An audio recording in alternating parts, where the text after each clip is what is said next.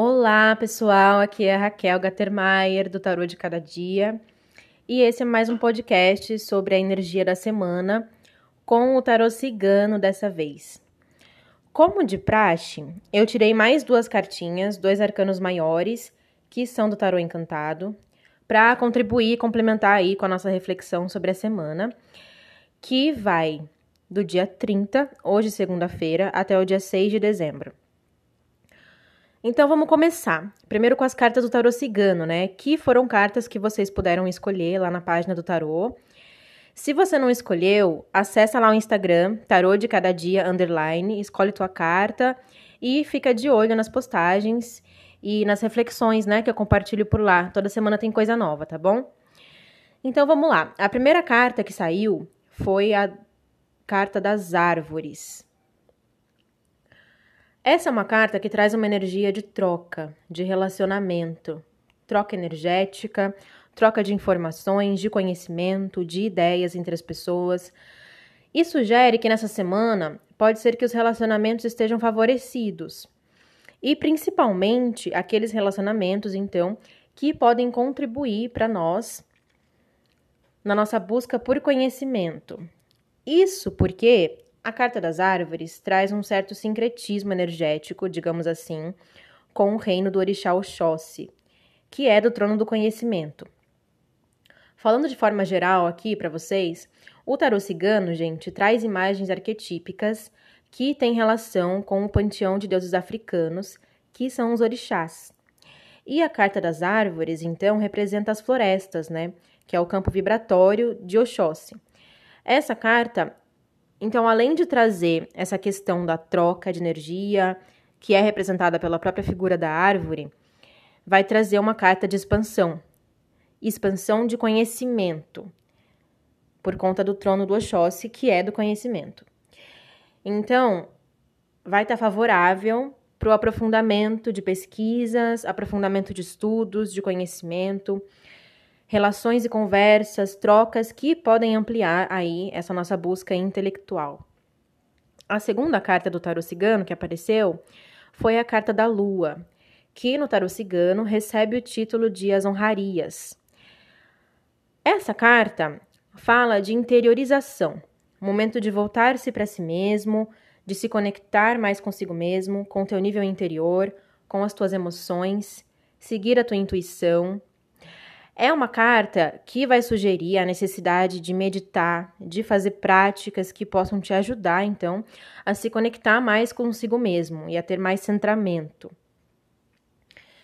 É uma carta que também está trazendo uma energia de tristeza, né? Uma energia mais sombria, de apatia, de confusão mental. Então, como seria se a gente pudesse ser o oposto disso, na verdade, né? Tomando consciência dessa tendência e utilizando aí, acordando né, os aspectos luminosos dessa carta, que é a conexão, a intuição, a interiorização. Por trazer esse título de As Honrarias, sugere também um reconhecimento por algo que você fez. Aquela situação de quando você é louvado por algum feito, tá? Então, essa é a energia da carta da lua. A terceira carta é a carta do arco-íris, que representa o reino do orixá Oxóssi. Aliás, desculpa, do orixá Oxumaré. Dentro desse baralho, essa carta vai significar a necessidade de jogar fora tudo aquilo que ainda é pesado pra gente, de fechar um ciclo, de desapegar, deixar para trás o que já está indo embora, mas que por desapego ainda está causando conflito, estresse, desarmonia, e peso no nosso campo emocional e energético até.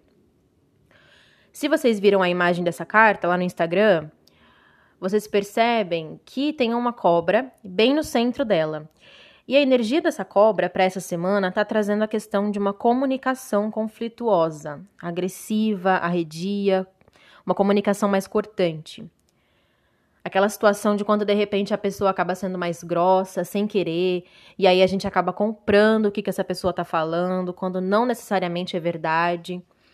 Ou a gente mesmo acaba interpretando errado, até por conta de um estresse ou de uma posição defensiva que a gente já tem estabelecido antes, né? Um julgamento.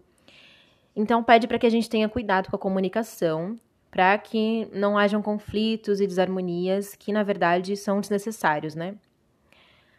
Agora falando sobre esses arcanos maiores aí que eu falei que eu tirei do tarô encantado, que vieram também para complementar, né, essa energia. Esses arcanos são então a sacerdotisa e a carta da torre. A sacerdotisa, gente, conversa muito com a carta da lua do tarô cigano, que eu falei ali atrás. Significa que talvez seja realmente uma semana muito propícia para o mergulho interior, para aguçar a nossa intuição, para mergulhar em si mesmo, em autoconhecimento, perceber como você está, ter mais conexão com o teu corpo, saber o que, que você quer, o que, que você deseja realmente, né? Se permitir seguir o fluxo da tua intuição. A sacerdotisa traz uma carga muito feminina de interiorização, de intuição e de autoconhecimento. Já a carta da torre vai falar a respeito de uma desconstrução de limites que a gente estabeleceu, de padrões negativos, de ideias, de conceitos, tudo isso que a gente tem estabelecido dentro de nós, estruturas rígidas que a gente construiu a respeito do que quer que seja, né? Pode ser qualquer coisa. E também sugere uma mudança, mas essa mudança, como os arcanos maiores estão mostrando aqui, né, junto com a sacerdotisa, é uma mudança, então, que vai vir de uma investigação espiritual, né? De um autoconhecimento que vem de dentro para fora. A torre sugere, então, essa desconstrução de padrões e essa mudança de perspectiva. Para finalizar a reflexão para nossa semana, o que, que esses dois arcanos estão trazendo? É o seguinte: até que ponto eu estou estabelecendo limites para mim mesmo e para o outro, que estão me impedindo de ser quem eu sou, estão me impedindo de deixar que os outros sejam quem eles são. Até que ponto eu defini e demarquei opiniões, limitações, conceitos, definições acerca da vida que estão me impedindo de seguir em frente, de mudar. O que, que precisa ser desconstruído em mim, mesmo para que eu possa ser mais fluido, mais livre, estar mais em contato com a minha intuição. Então, apesar da primeira carta ter sido sobre as árvores, né, que sugere as relações, as trocas energéticas, a sacerdotisa vem pedir para a gente interiorizar também, para a gente ter o equilíbrio e a intuição de saber quando eu preciso estar mais para fora e quando eu preciso estar mais comigo mesma, mais para dentro. E a torre vem aí desconstruir abruptamente umas coisas estabelecidas, umas ideias, né? Tudo isso dentro do plano mais emocional, mais interno. Simboliza então essa mudança de perspectiva. Como eu posso estar em mais contato com o meu corpo e com a minha intuição?